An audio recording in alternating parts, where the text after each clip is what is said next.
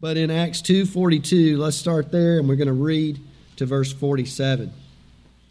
They were continually devoting themselves to the apostles' teaching and to fellowship, to the breaking of the bread, and to prayer. Everyone kept feeling a sense of awe, and many wonders and signs were taking place through the apostles. And all those who had believed were together and had all things in common. And they began selling their property and possessions and were sharing them with all, as anyone might have need. Day by day, continuing with one mind in the temple and breaking bread from house to house, they were taking their meals together with gladness and sincerity of heart, praising God and having favor with all the people. And the Lord was adding to their number day by day those who were being saved. This is the word of the Lord. Praise be to God. Now we've been, I think we might have skipped one week because I think Pastor Sumter did a sermon, but I've been working through the idea of the fellowship that we have that's found there in verse 42. They devoted themselves to the apostles' doctrine, and then it says to the fellowship, to the breaking of the bread, and to the prayers. Let's stop on that word fellowship for a second. That's been our takeoff point. And this church, the early church, devoted themselves to the fellowship. And the word fellowship there, it's that word koinonia, and it means participation. It can be translated sharing. It can be translated partnership. Partnership through the Holy Spirit. We've looked at this fellowship of the Spirit as the Spirit unites us together according to the gospel or to the doctrine. We've looked at the fellowship of the Spirit as God unites us around the Lord's table, the breaking of the bread, and we've looked at the fellowship as the Spirit of God unites us together in total dependence in prayer. But this afternoon, we want to look at the fellowship that is found in verses 44 and 45 that we've just read. The fellowship, there's a dimension here that is, we don't see in verse 42. It's explained to us in verse 44 and 45. And all those who had believed were together and had all things in common. And they began selling their property and possessions and were sharing them with all as anyone might have need. Dennis Johnson, in his book where I derived a lot of this thinking, he says this: Luke tells us that the fellowship in the early church had a financial price tag. The fellowship in the early church had a financial price tag. The early church was ready to treat their own possessions as community property. The early church was ready to use their possessions, use their money, sell their things in order to meet the needs of those in the community. So we know the Spirit of God comes down in Acts chapter 2. The Spirit of God's been poured out, and the love of God's been poured out in their hearts. And when you think about the fellowship that's going on in the early church, there was a sound to it. There was a sound to it. It was the sound of money hitting into offering plates. It was the sound of people going out and selling pieces of property and bringing that money and laying it at the apostles' feet. The evidence of the invisible wind of the Holy Spirit at work in the hearts of the people, it was seen in their giving and taking care of one another. Christian fellowship involves investments of time and attention. Now, we can always labor on that, but Christian fellowship involves also the investments of dollars and cents, of drachma and denarii, of pounds and of shillings. One example we find outside the book of Acts is in the book of Philippians, and I promise you, at some point, I'll get back to Philippians. But here we are. The Apostle Paul says in Philippians 1:3-5, he says, I thank my God in all my remembrance of you, Philippians, always offering prayer with joy in my every prayer for you all, in view of your, here's the word, participation or koinonia in the gospel from the first day until now. The fellowship, he's praising them for the fellowship that they've invested in him, that fellowship, that participation, referring to the gift of money and the gift of their own minister, Epaphroditus, to him. Remember, when we studied Philippians, remember we said he's in a prison and he's by himself, and if you don't have somebody taking care of you, you're in trouble. So Epaphroditus is there at their sending and along with the gift. In chapter 4, verses 14 through 19, he writes again. He says, "Nevertheless, you Philippians have done well to share with me in my affliction.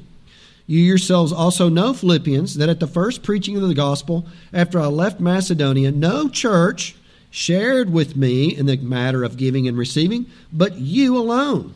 For even in Thessalonica you sent a gift more than once for my needs. Not that I seek the gift itself, but I seek the profit which increases to your account.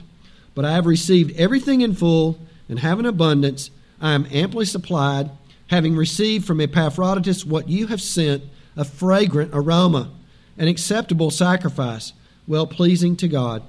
And my God will supply all your needs according to his riches and glory in Christ Jesus."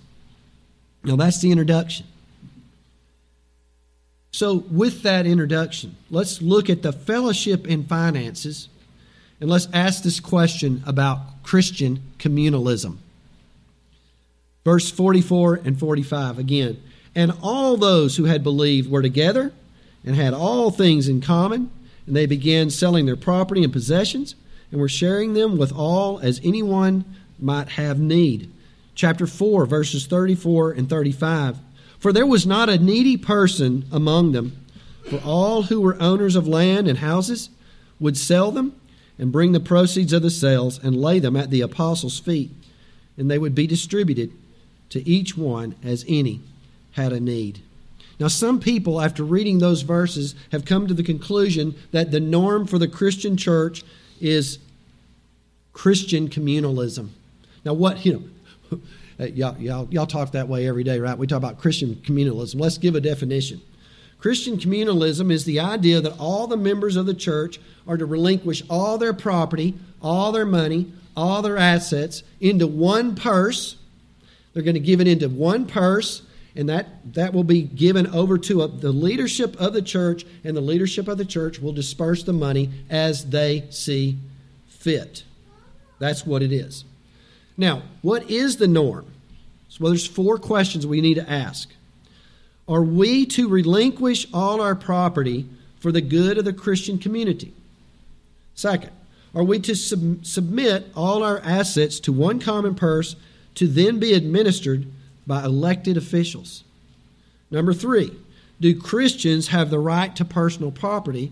And if they do, how are they to use that personal property? What is to be our attitude if it is right for us to own things? So we're going to take the first two questions together.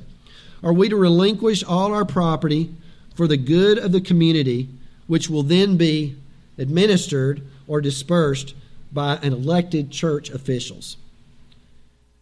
Now, some have said yes to this. Some believe this is the norm. In order to join certain Christian communities, you have to give all your possessions to them, and they will take them and use them for, quote, the good of the community. Now, one of these communities was in the early church named the Qumran community, and they were known for withdrawing from everybody, and they would form their own community, and in order to be a part of it, you had to go through a 3-year process. The Manual of Discipline for the Qumran community, the manual suggested that they do 3 years.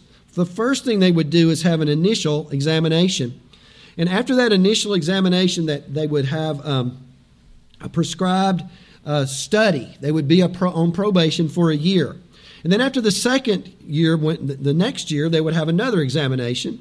And then once that whole community approved of them, after that second examination, they'd have to be approved by the whole community, and then they would give all their possessions into a man's hand whose name was the bursar. And the bursar would take all their property and all their assets, and he would write it all down, you know, and make it into his accounts, and it would be set aside for another whole year. Then after the third year, the probationer would be examined another time. And if that person was approved to join the community, then all their property would be entered in. It wouldn't just be sitting there not used. It could be entered in to the rest of the people's properties, and then it would be used by the community or by those leaders as they saw fit. This man and a woman would never be able to speak any counsel until 3 years. They would not be heard. They were just waiting. Now, this is not the norm in the early church, according to Luke in the book of Acts.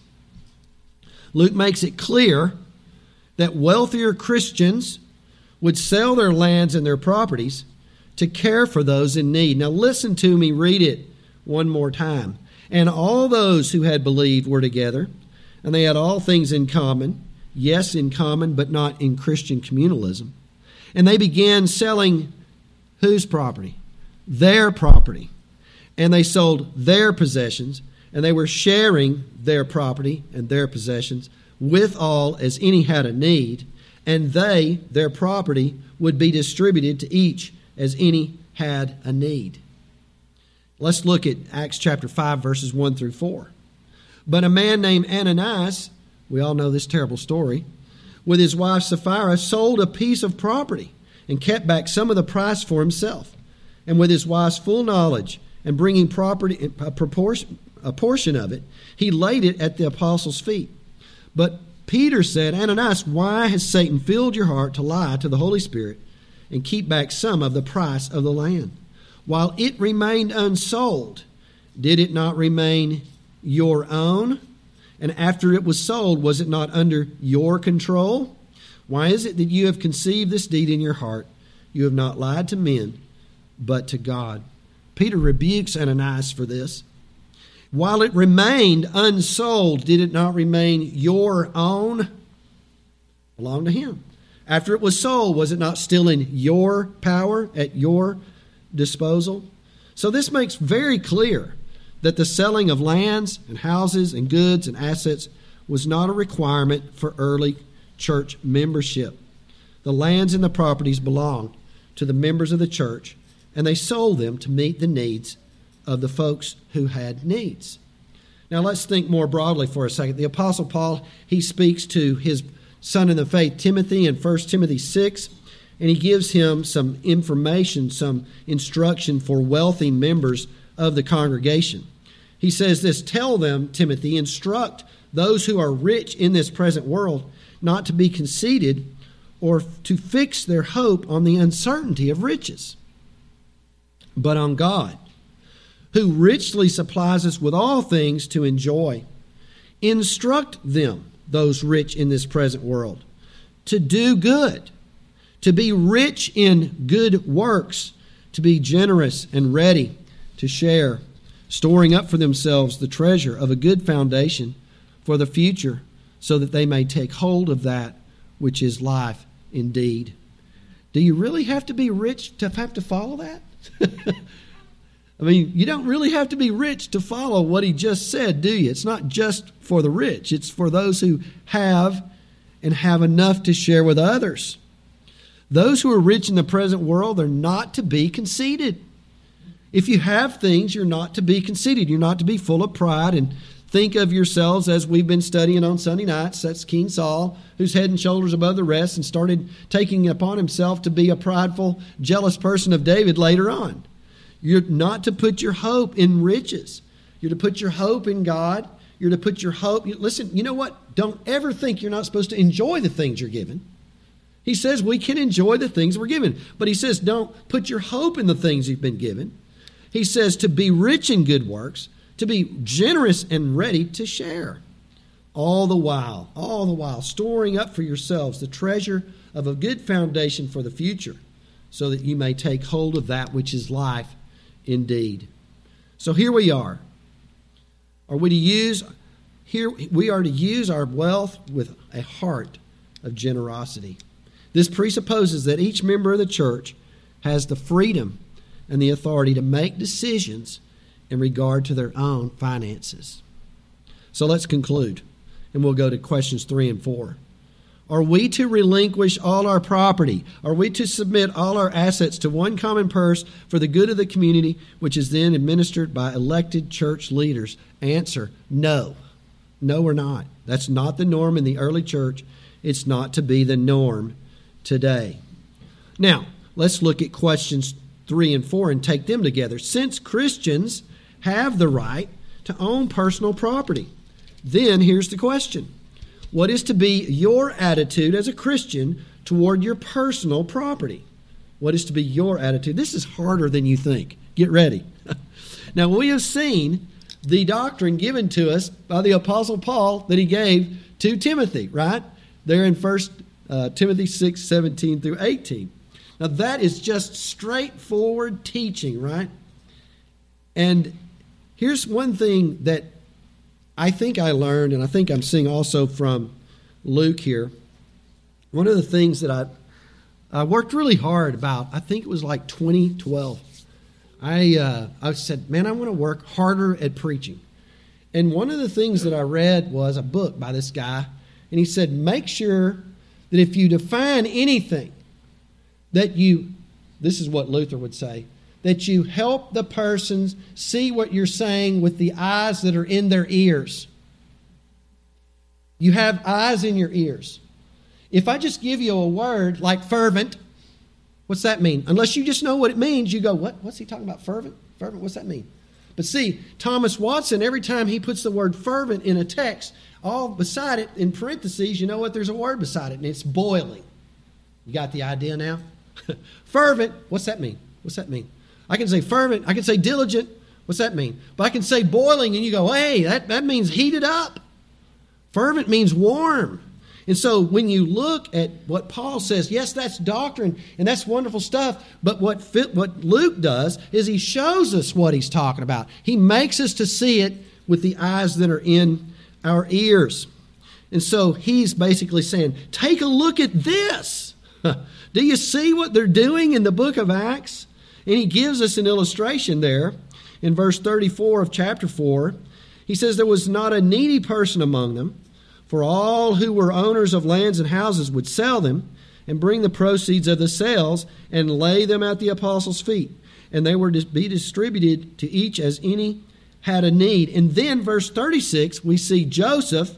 Now everybody knows Joseph, the son of encouragement, Mr. Barnabas, a Levite of Cyprian birth, who was also called Barnabas by the apostles, which translated means son of encouragement, and who owned a tract of land. He goes out, he sells the tract of land, he brings the money, he lays it at the apostles' feet. That's what financial fellowship in the church looks like. So what is to be the Christian's attitude toward personal property? Well, Luke's attitude tells us this. We're to use our finances for others.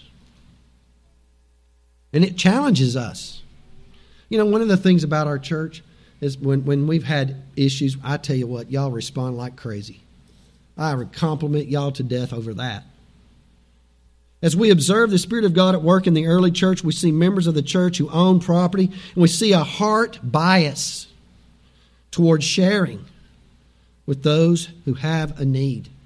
John Wesley said in the 1700s, he said, make all you can, save all you can, give all you can. But you know what people say today? Save all you can, or make all you can, save all you can, and sit on the lid. That's what people say today.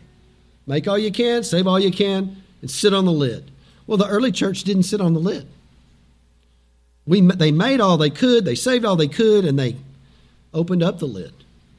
And this is an expression of love as we see in that church. And this is the way we are to love in our church. Let's consider for a moment, this is the clincher. Let's consider for a moment that mandatory communalism is the norm. You know what? If that was the norm, we would have so many less headaches. Right? Think about it. If a man was going to let his mom and dad figure out for him who he's to marry, he doesn't have any headaches. Right? Right? Well, if I just give all my money to the church, I'll just give all the headaches to those leaders and let them do all the hard work.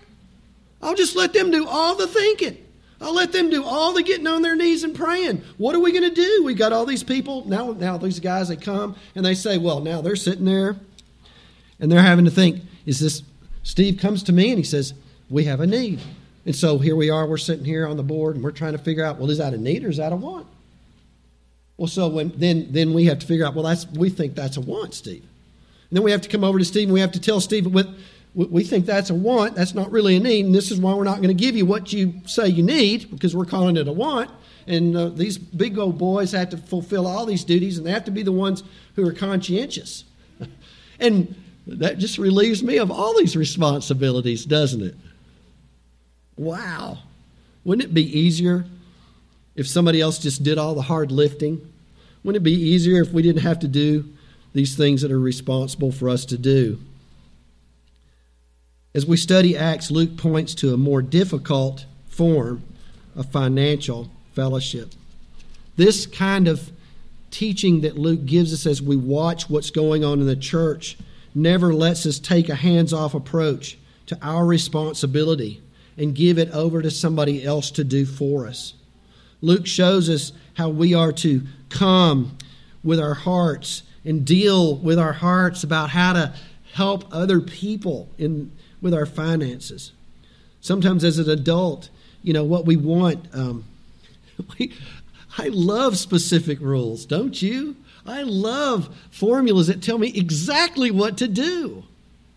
I can get that one done, but here's something that we have to do from our hearts. The Bible doesn't let us off the hook, and neither does Luke. Luke's preoccupation is with heart motives, and he presses this up against us in our comfortable Christian lives. In the midst of our own comfortable lives, God is so wonderfully provided for us, and now we have to think about what to do with what we have.